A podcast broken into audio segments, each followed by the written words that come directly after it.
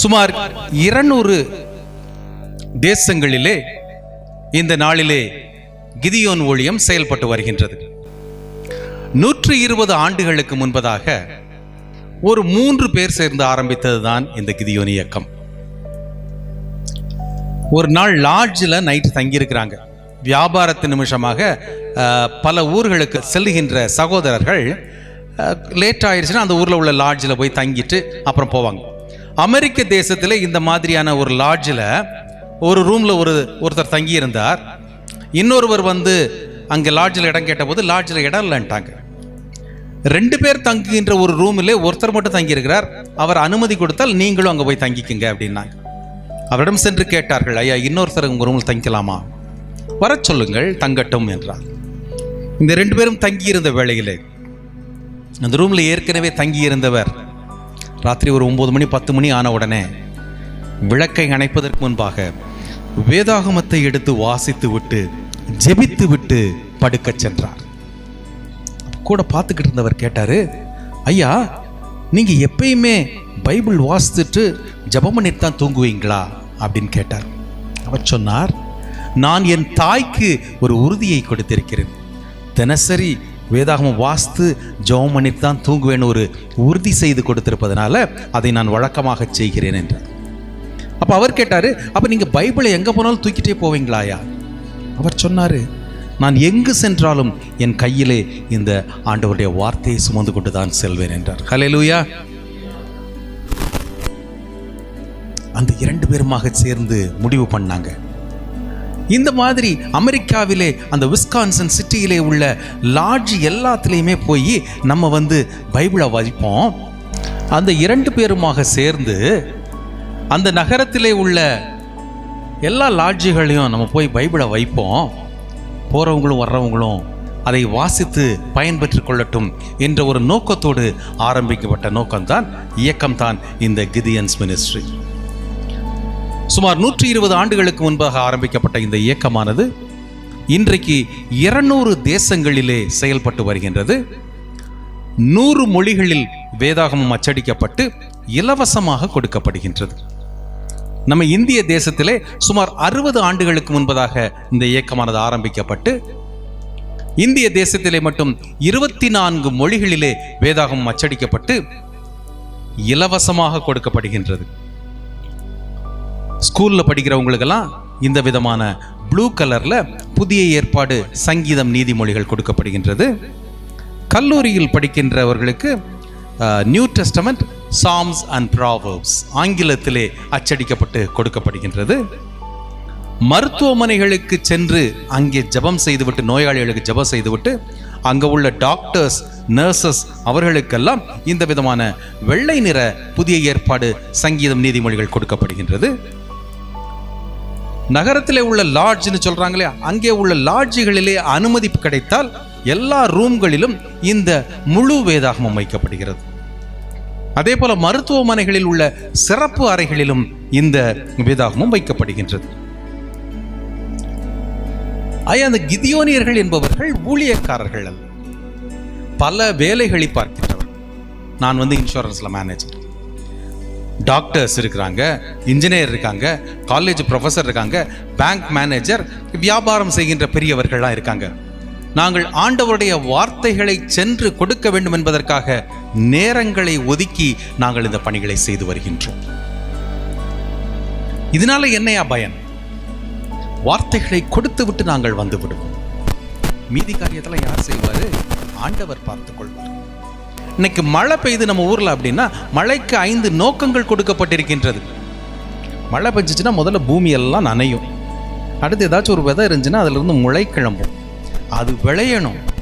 விளைஞ்சு விதைக்கிறவர்களுக்கு விதையும் உண்கிறதற்கு ஆகாரம் கொடுக்கணும். இவ்வளோ காரணம் இருக்குது மழைக்கு. எங்கே போட்டிருக்குது? பைபிளில் போட்டிருக்கு. ஏசாயா ஐம்பத்தி ஐந்திலே பத்தாவது வசனம் இவ்வாறு கூறுகிறது. மாறியும் உறைந்த மழையும் வானத்திலிருந்து இறங்கி வெறுமையாய் திரும்பாமல் பூமியை நனைத்து முளை கிளம்பி விளையச் செய்து விதைக்கிறவனுக்கு விதையும் உண்கிறவனுக்கு ஆகாரத்தையும் கொடுக்கிறது எப்படியோ அப்படியே என் வாயிலிருந்து புறப்படும் வார்த்தைகளும் வெறுமையாய் என்னிடத்திற்கு திரும்பாமல். இன்னைக்கு ஆண்டவர் இந்த வார்த்தையை கொடுத்துருக்கிறாருன்னா இதை நாங்கள் போய் கொடுக்குறோன்னா ஏதோ கொடுத்துட்டோம் வந்துட்டோன்றது இல்லை ஆண்டவர் என்ன நோக்கத்திற்காக இந்த வார்த்தைகளை உண்டாக்கினாரோ அந்த நோக்கத்தை நிறைவேற்றுவதாக அமைகின்றது. ஹalleluya கானா ஊர்னு ஒரு ஊரில் கல்யாணம் நடந்துச்சு. அங்கே கல்யாணத்தில் என்ன ஆச்சுன்னா சாப்பாடு வச்சுக்கிட்டு இருக்கும்போது இந்த திராட்சை ரசமும் கொடுப்பாங்க. திராட்சை ரசம் பத்தாம் போயிருச்சு. அப்போ இயேசுவானவர் அந்த கல்யாணத்துக்கு வந்திருந்தார். இயேசுவனுடைய அம்மா போய் கேட்குறாங்க மற்றவங்க அந்த வீட்டுக்காரங்களாம் இப்போ கல்யாண வீட்டுக்காரங்க போய் கேட்குறாங்க ஐயா திராட்சை ரசம் கா குறைஞ்சு போச்சியா? என்னையா செய்கிறது இயேசுவானவர் என்ன சொன்னார்னா ஒரு ஆறு ஜாடிகள் அங்கே வைங்க அதில் தண்ணியை மட்டும் ஊற்றுங்கன்னார் அவர் சொன்னதை அங்கே இருந்தவர்கள் உடனடியாக செய்தாங்க. ஆறு ஜாடியை வச்சாங்க அதில் தண்ணியை ஊற்றுனாங்க இப்போ போய் கொடுங்கன்னார். என்னய்யா தண்ணியை போய் கொடுக்கறதா? அப்படின்னு அவங்க மனசுக்குள்ளே யோசித்தாங்க. ஆனால் எடுத்து கொண்டு போய் கொடுக்கும்போது அது என்னவாக மாறி இருந்தது? திராட்சரசமாக மாறியது. தண்ணீரை திராட்சரசமாக மாற்றுவது அவருடைய வேலை. நாங்களும் அதே போல தான் இந்த வார்த்தைகளை போய் கொடுத்துட்டு வந்துருவோம். இந்த வார்த்தைகள் என்ன வேலை செய்யணுமோ அதை அவர் பார்த்துக்குவார். நான் சில சம்பவங்களை உங்களுக்கு சொல்லுகிறேன். ஒரு ஊர்ல போய் காலேஜில் இந்த மாதிரி புஸ்தகத்தை கொடுத்துக்கிட்டு இருந்தாங்க. அங்கே வந்து ஒரு தம்பி வந்தார். இந்த புஸ்தகம் கொடுக்குறத நிறுத்துறீங்களா? இல்லை நான் புஸ்தகத்தை கிழிச்சு போடட்டுமா? நாங்க உடனே அமைதியாக சரி அந்த தம்பி கோபமா பேசுகிறாரே அப்படின்ட்டு கிதியோனியர்கள் ஒன்றும் சொல்லலை. சரி தம்பி அப்படின்ட்டு விட்டுட்டாங்க. அங்கே அவரோட படிக்கிற ஒரு பொம்பளை பிள்ளை ஒரு பிள்ளை வருந்துச்சு அந்த பிள்ளை அந்த தம்பியை பார்த்து கேட்டுச்சு எப்பா இதில் என்ன போட்டிருக்குன்னு தெரியாம நீ ஏன் இப்படி கத்துற? இங்கிலீஷ்ல கேட்டுச்சான் why do you shout without knowing the contents அதில் என்ன போட்டிருக்குன்னு தெரியாமல் ஏன் இப்படி நீ கத்துறனோடனே அந்த தம்பிக்கு ரொம்ப கோபம் வந்துருச்சு. என்னையே ஒரு பொன் பிள்ளை எதிர்த்து பேசுகிறாளா அப்படின்னு வேகமாக வந்தார். நாலு புஸ்தகங்களை எடுத்தார் புதிய ஏற்பாடுகளை எடுத்தார். சர கிழிச்சார் தூக்கி எரிஞ்சு போட்டு போயிட்டார். அன்னைக்கு ராத்திரி வீட்டுக்கு போகிறார் சாயந்தரம் ஃப்ரெண்ட்ஸோட சுற்றிட்டு காஃபியெல்லாம் குடிச்சிட்டு வீட்டுக்கு போய் சாப்பிட்டுட்டு பாடங்களை படித்து விட்டு தூங்குறதுக்குன்னு போறாரு. தூக்கம் வர மாட்டேங்குது. தூக்கம் வரல. ஒரு நாள் தூக்கம் வரல. ரெண்டு நாள் தூக்கம் வரல. மூணு நாள் ஆச்சு. நாலாவது நாள் அந்த தம்பிக்கு ஒரு நாள் தூங்காட்டியே தலை பாரமாக இருக்கும் இல்லைங்களா? ஆ ஒரு நாள் தூங்கலனாலே அப்படியே தலை கனமாக இருக்கும். ரெண்டு நாள் தூங்கல மூணு நாள் தூங்கலன்னொடனே ஒரு டாக்டர்கிட்ட போகிறார் ஐயா நான் நான் மூன்று நாட்களாக தூங்கவில்லை. எனக்கு ஏதாச்சும் மருந்து கொடுங்க ஐயா டாக்டர் சொன்னார் இந்த தூக்கம் வரலன்றதுக்கெல்லாம் நான் மருந்து தர மாட்டேன்.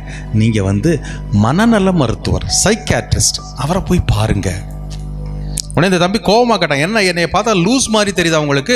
மனநல மருத்துவர்கிட்ட போய் சொல்கிறீங்களே இல்லை தம்பி நீங்கள் அவர்கிட்ட போய் கேளுங்க. அந்த நகரத்திலே உள்ள மிகப்பெரிய சைக்காட்ரிஸ்ட் டாக்டர் அவர் போறார். ஐயா நான் நான்கு நாட்களாக தூங்கலை எனக்கு ஏதாவது மருந்து கொடுங்க.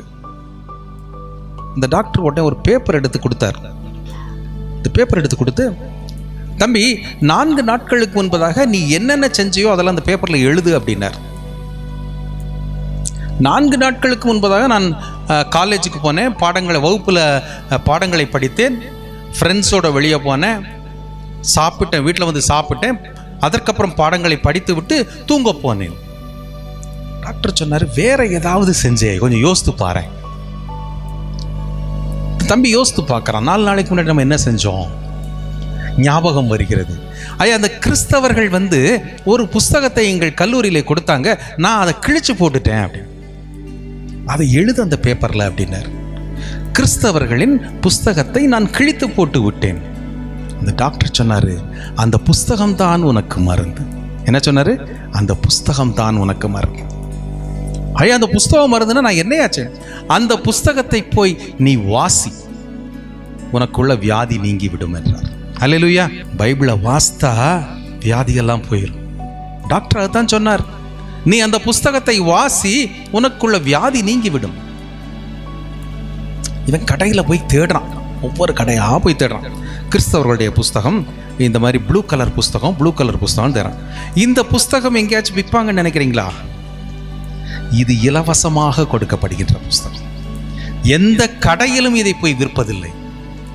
நாங்கள் கிதியோனியர்கள் எல்லா இடத்துலையுமே இலவசமாக தான் கொடுக்குறோம்.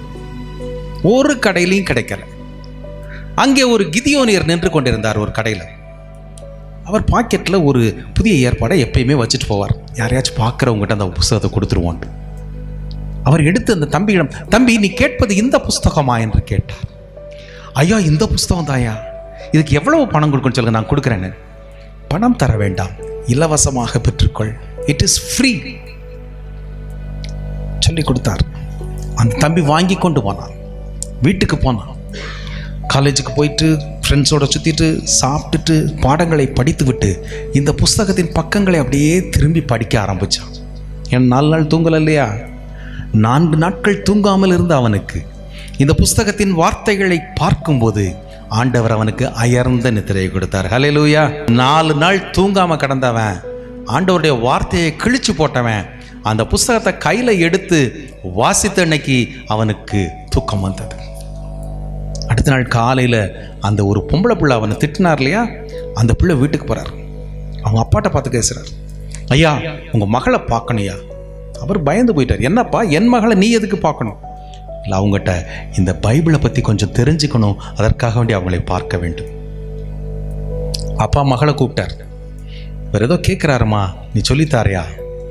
ஆண்டவருடைய வார்த்தைகளை நான் அவருக்கு சொல்லித் தருகிறேன் என்று அழகாக அந்த வேதத்தில் உள்ள அதிசயங்கள் விளக்கங்கள் அனைத்தையும் அந்த தம்பிக்கு சொல்லி கொடுத்தாங்களா? ஹalleluya மறுபடி கொஞ்ச நாள் கழிச்சு அந்த பாட்டை போறார்.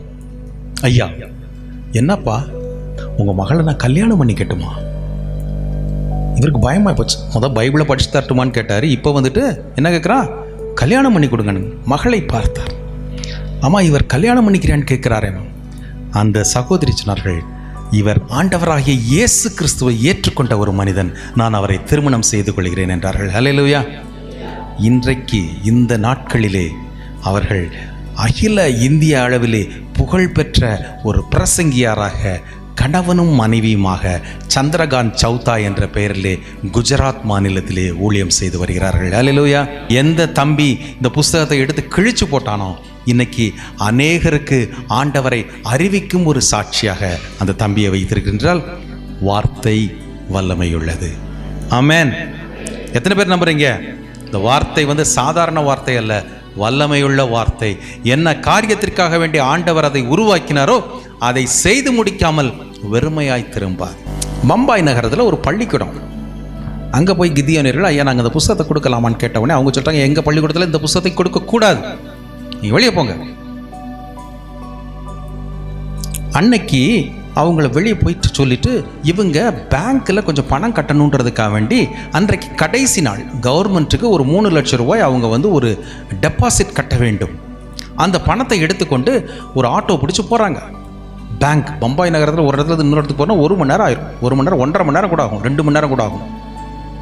அங்கே போய் கட்ட போகிறாங்க அந்த பேங்க் மேனேஜர் சொல்லிட்டாரு ஐயா நீங்கள் அந்த உங்கள் ஸ்கூலுடைய அப்ரூவல் பேப்பரை கொண்டு வந்திருக்கிறீர்களா? ஐயா நாங்கள் அதை கொண்டாடலையா பணமும் சலானதும் இல்லை அந்த பேப்பர் இருந்தால் தான் நான் பணம் வாங்குவேன். இல்லாட்டி போயிருங்க அப்படின்ட்டார். இவங்களுக்கு என்ன செய்யன்னு தெரியல.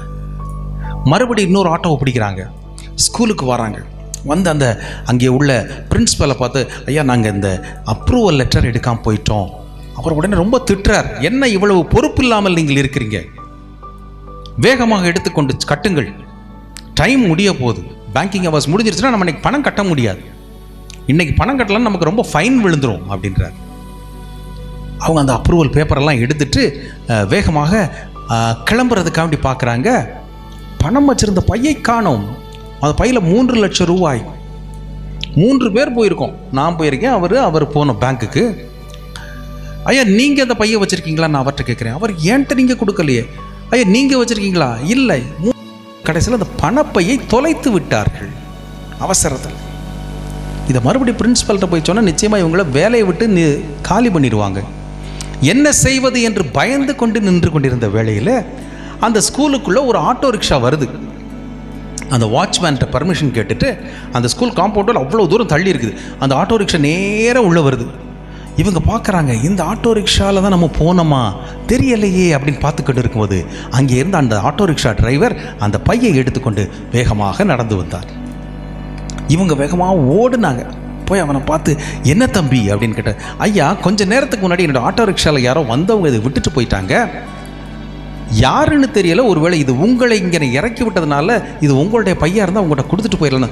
தம்பி அது எங்களுடைய பைதான் என்று அவனை கட்டிப்பிடித்து சந்தோஷப்படுத்தினார்கள் தம்பி அந்த பையில என்ன இருந்துச்சு நீ பார்த்தியா?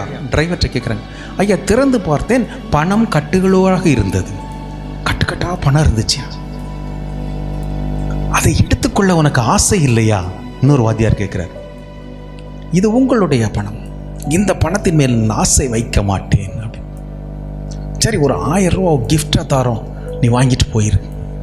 எனக்கு வேண்டாம். உங்களுடைய பணம் உங்களிடத்தில் சேர்த்துட்டேன். அந்த சந்தோஷம் என் உள்ளத்திற்குள் கிடைத்தது. அது போதுயா அப்படின்னு. ஒரு வாத்தியார் கேட்டார் என்னப்பா நீ ஒரு ஆட்டோ ரிக்ஷா தானே ஓட்டுற? ஒரு ஆயிரம் ரூபா கொடுக்குறோம் அதை கூட வேணான்னு சொல்கிறியே ஐயா நான் ஒரு புது மனிதன். எனக்கு இந்த மாதிரி ஆசைகள்லாம் கிடையாது அப்படின்னு. என்னப்பா புது மனிதன் அந்த மாச ஆசை கிடையாது? ஐயா என்னுடைய மகள் இதே ஊரில் இந்த பாம்பேயில் தான் உங்கள் பள்ளிக்கூடத்தில் படிக்க முடியாது மிகப்பெரிய பள்ளிக்கூடம். ஒரு சாதாரண பள்ளியில் படிச்சுக்கிட்டு இருக்கிறா. சில நாட்களுக்கு முன்பதாக அந்த பள்ளிக்கூடத்தில் வந்து ஒரு புஸ்தகம் கொடுத்தாங்க. அந்த புஸ்தகத்தை வாங்கிட்டு அவள் படித்து பார்த்துட்டு அவள் சொன்னால் அப்பா இது ரொம்ப நல்ல புஸ்தகம். உனக்கு நேரம் கிடைக்கும் போது இதை வாசி உன்னை ஆட்டோலேயே வச்சுக்கப்பா அப்படின்னா நான் எனக்கு நேரம் கிடைக்கும் போதெல்லாம் அந்த புஸ்தகத்தை வாஸ்து வாஸ்து இன்னைக்கு நான் ஒரு புது மனிதனாக மாறிவிட்டேன்னார்.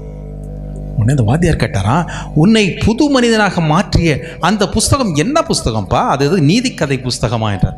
ஐயா இருங்க எடுத்துட்டு வரேன் அப்படின்ட்டு வேகமாக ஓடி ஆட்டோ ரிக்ஷாவிலிருந்து ஒரு புதிய ஏற்பாட்டை கொண்டு வந்து காட்டினான். ஹalleluya ஒரு மனுஷனை புது மனுஷனாக மாற்றுவது இந்த புஸ்தகம். புஸ்தகம்னா ஏதோ அதில் செய்திகள் இருக்கும் இன்ஃபர்மேஷன் பல தகவல்கள் இருக்கும்னு படிக்கிற புஸ்தகம் அல்ல. இது மனிதனையே மாற்றக்கூடிய புஸ்தகம். அல்லேலூயா அந்த வாத்தியார் ரொம்ப வெக்கப்பட்டு போயிட்டாங்களாம். இன்னைக்கு காலையில் தானே ஒருத்தர் வந்து இந்த புஸ்தகத்தை கொடுக்குறேன்னாரு.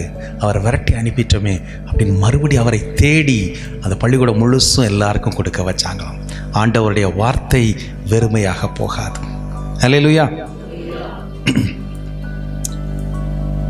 நாங்கள் பல இடங்களில் சென்று கொடுக்குறோம்.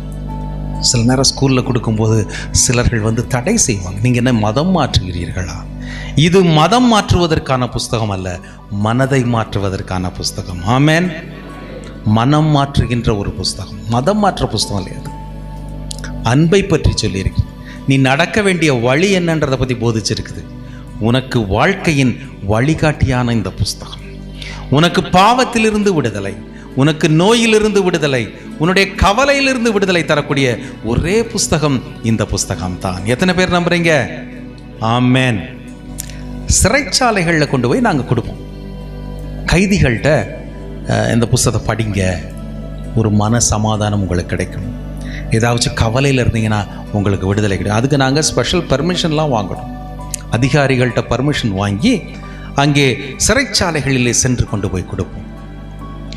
ஒரு சிறைச்சாலை கோயம்புத்தூரில் வந்து கிதியோனியர்கள் சென்று அங்கே உள்ள சிறைச்சாலை கைதிகளுக்கு இந்த புஸ்தகத்தை கொடுத்துக்கிட்டு இருக்கிறாங்க. அங்கே ஒரு காலேஜ் ப்ரொஃபஸர் அவர் தான் சொல்லி கொடுக்குறார் இந்த புஸ்தகத்தை படி உனக்கு விடுதலை கிடைக்கும். உன் கவலையிலிருந்து உனக்கு விடுதலை கிடைக்கும். மன அமைதியின்மையிலிருந்து விடுதலை கிடைக்கும். அப்படின்ற அர்த்தத்தில் உனக்கு விடுதலை கிடைக்கும்னு சொன்னார். ஒரு கைதி கேட்டான் ஐயா இன்னைக்கு ஞாயிற்றுக்கிழமை சாயந்தரம் வந்து கொடுக்குறீங்க. திங்கட்கிழமை போனால் செவ்வாய்க்கிழமை காலை ஆறு மணிக்கு எனக்கு தூக்கு தண்டனை. நான் ரயிலுக்கு வெடிகுண்டு வைத்து அநேகர் சாவதற்கு காரணமாக இருந்த ஒரு நக்சலைட். இந்த புஸ்தகத்தை படிச்சுட்டு உனக்கு விடுதலை கிடைக்குன்றீங்களே எனக்கு சிறைச்சாலையிலிருந்து இந்த மூன்று நாளைக்குள்ள விடுதலை கிடைக்குமாயா இந்த புஸ்தகத்தை படித்தாள் அப்போ தான் அவர் நினைச்சார் நம்ம இவனுக்கு பாவத்திலேருந்து விடுதலை கிடைக்கும்னு நினைக்கிறான் அவன் என்ன கேட்குறான் ஜெயிலிருந்து விடுதலை கிடைக்குமான்னு கேட்குறானே அவர் சொன்னார் அவர் ஒரு மலையாள மலையாளி எடோய் என் தெய்வம் நினைச்சா மூணு நாள் இல்லடா மூணு நிமிஷத்துல உனக்கு விடுதலை கிடைக்கும்னாரு. அல்லேலூயா. மூன்று நிமிஷத்துல உனக்கு விடுதலை கிடைக்கும்.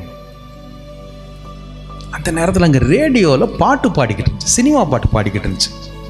அது நிறுத்தி சிறப்பு செய்திகள் ஸ்பெஷல் நியூஸ் புல்லட்டின் பாரத தேசம் சுதந்திரம் பெற்று இருபத்தைந்து ஆண்டுகள் வெள்ளி விழா கொண்டாடுவதால் ஜனாதிபதி மக்களுக்கு சில சலுகைகளை அறிவிக்கின்றார். என்ன சலுகை? சலுகை ஒன்று சலுகை ரெண்டு சலுகை மூன்று போகுது சலுகை நான்கு என்ன சொல்லுது? சிறைச்சாலையில் உள்ள தூக்கு தண்டனை கைதிகளுக்கு தூக்கு தண்டனை ரத்து செய்யப்படுகிறது. அலையலுயா எப்போ? இந்த புஸ்தகத்தை கொடுக்குறாரு. அந்த மனுஷன் வாங்கலாமா வேணாமான்னு யோசிச்சுட்டு அந்த புஸ்தகத்தை வச்சுட்டு எனக்கு விடுதலை கிடைக்குமான்னு அவன் கேட்குறான். அங்கே ரேடியோவில் சொல்லுது என்ன சொல்லுது? சிறைச்சாலையில் உள்ள தூக்கு தண்டனை கைதிகளுக்கு தூக்கு தண்டனை ரத்து செய்யப்படுகிறது. அவர்கள் நன்னடத்தை உள்ளவர்களாக இருந்தால் அவர்கள் உடனடியாக விடுதலை செய்யப்படுவார்கள். இந்த மனுஷன் ட்ரெயினுக்கு வெடிகுண்டு வச்சு எழுபத்தெட்டு பேர் சாவதற்கு காரணமாக இருந்தவன். ஆனால் சிறைச்சாலைக்கு வந்த பிறகு தன்னுடைய நடவடிக்கைகளை எல்லாவற்றையும் மாற்றிவிட்டு நல்ல மனிதனாக மாறியிருந்தான். அந்த ஜெயில் அதிகாரிகள் அந்த ஆர்டரின் பேரிலே இந்த மனிதனுக்கு விடுதலையை கொடுத்தார்கள். நேராக அந்த ப்ரொஃபஸர்கிட்ட போனான். அந்த புஸ்தகத்தை கொடுத்த பேராசிரியர்கிட்ட போனான். ஐயா எனக்கு இந்த புஸ்தகத்தை பற்றி கற்றுக்கொடுங்கள் இந்த கடவுளை எனக்கு அறிமுகப்படுத்துங்கள். அவருடைய பெயர் கந்தசாமி.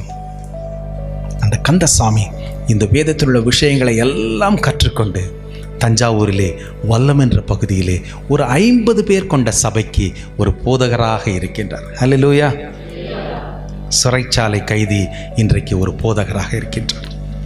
நான் கொடைக்கானலில் இதே மாதிரி ஒரு மீட்டிங்கில் பேசிக்கிட்டு இருக்கும்போது மீட்டிங் முடிஞ்ச உடனே ஒரு மூணு பேர் வந்தாங்க. ஐயா நீங்கள் சொன்னீங்களே கந்தசாமி அவர் எங்கள் ஊரை சேர்ந்தவர். உடுமலைப்பேட்டையைச் சேர்ந்தவர். தொண்ணூற்றி ரெண்டு வயது ஒரு மூன்று மாதங்களுக்கு முன்பாக அவர் இறந்து விட்டார் என்றார்கள். ஆண்டவருடைய வார்த்தை உனக்கு விடுதலையை கொடுக்கும். பாவத்திலிருந்து விடுதலை சாபத்திலிருந்து விடுதலை நோயிலிருந்து விடுதலை சிறைச்சாலையிலிருந்து விடுதலை. இந்த வேலையை தான் நாங்கள் செஞ்சுக்கிட்டு இருக்கிறோம் இந்த புஸ்தகங்களை போய் இலவசமாக தான் கொடுக்குறோம். நாங்கள் மாணவர்கள் ஸ்டூடெண்ட்ஸ் ஸ்கூலில் படிக்கிறவங்க காலேஜில் படிக்கிறவங்க ஏன் இது பண்ணுறோன்னா இன்றைய நாட்களிலே இந்திய ஜனத்தொகையிலே முப்பத்தி எட்டு சதவிகிதத்தினர் மாணவர்கள். இன்னும் அஞ்சு வருஷம் பத்து வருஷம் கழித்து அவங்க தான் உலக இந்த இந்தியாவை ஆளப் போகின்ற மிகப்பெரிய தலைவர்களாக போகிறாங்க இந்தியாவில் வரப்போகிற மிகப்பெரிய அதிகாரிகள் யார்னா இன்றைக்கு உள்ள ஸ்டூடெண்ட்ஸ் அவர்கள் ஆண்டவராகிய இயேசு கிறிஸ்துவை அறிந்து கொள்ள வேண்டும் என்பதற்காகத்தான். நாங்கள் ஸ்டூடெண்ட்ஸை ரொம்ப ஃபோக்கஸ் பண்ணி இந்த புஸ்தகத்தை கொடுக்கிறோம். பில்லி கிரகம்னு ஒரு ஐயா இருந்தாங்க.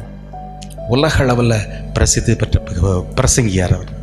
அவங்க சொன்னாங்க அழிந்து போகின்ற இந்த உலகத்தை காப்பாற்ற வேண்டும் என்றால் அதற்கு ஆண்டவருடைய வார்த்தைகள் அடங்கிய புஸ்தகத்தை அவர்களுக்கு கொடுப்பதினால் மட்டுமே அது முடியும் என்றார். அலையிலுயா உலகம் அழிஞ்சு போய்கிட்டு இருக்குது. எங்கேயோ அழிவை நோக்கி போய்கொண்டிருக்குது அந்த அழிவை நோக்கி செல்கின்ற உலகத்தை பாதுகாக்க வேண்டுமென்றால் அது ஆண்டவருடைய வார்த்தைகளால் மட்டும்தான் ஆகும் என்று பலிகிரகமாக சொன்னார் நீங்கள் எங்களுக்கு நாலு வகையில் உதவி செய்யுங்க.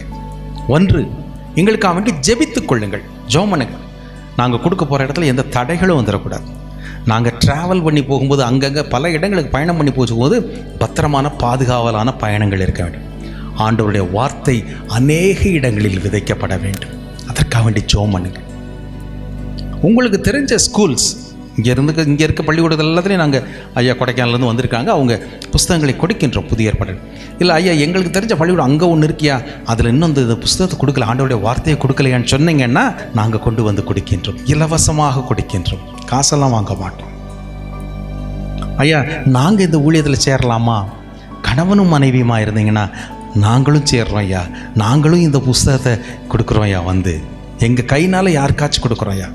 இந்த புஸ்தகத்தை வாங்குகிற ஒருவன் ஆண்டவரை அறிந்து கொண்டு அவன் ஆண்டவருடைய பிள்ளையாக மாறினான்னா யார் பேரில் கணக்கு வைப்பாங்க?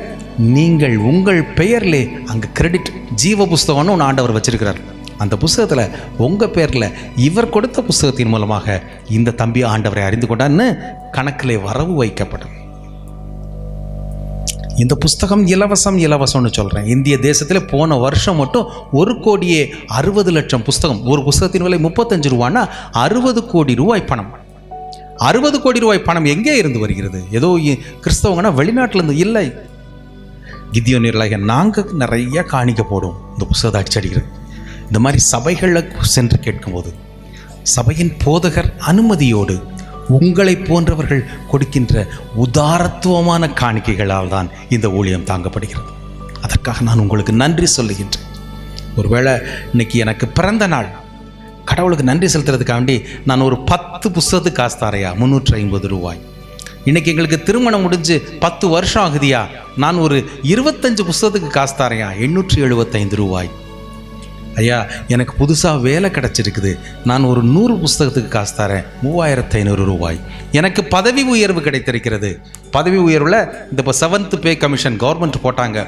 எனக்கு ஒரு ஏழாயிரம் எட்டாயிரம் சம்பளம் கொடுக்க நான் ஒரு நூறு புஸ்தகத்துக்கு காசு தரேன் இப்படி தருபவர்களின் காணிக்கையால் தான் இந்த புஸ்தகம் அச்சடிக்க முடியும் என்னுடைய அப்பா அம்மாவுடைய நினைவு நாள்.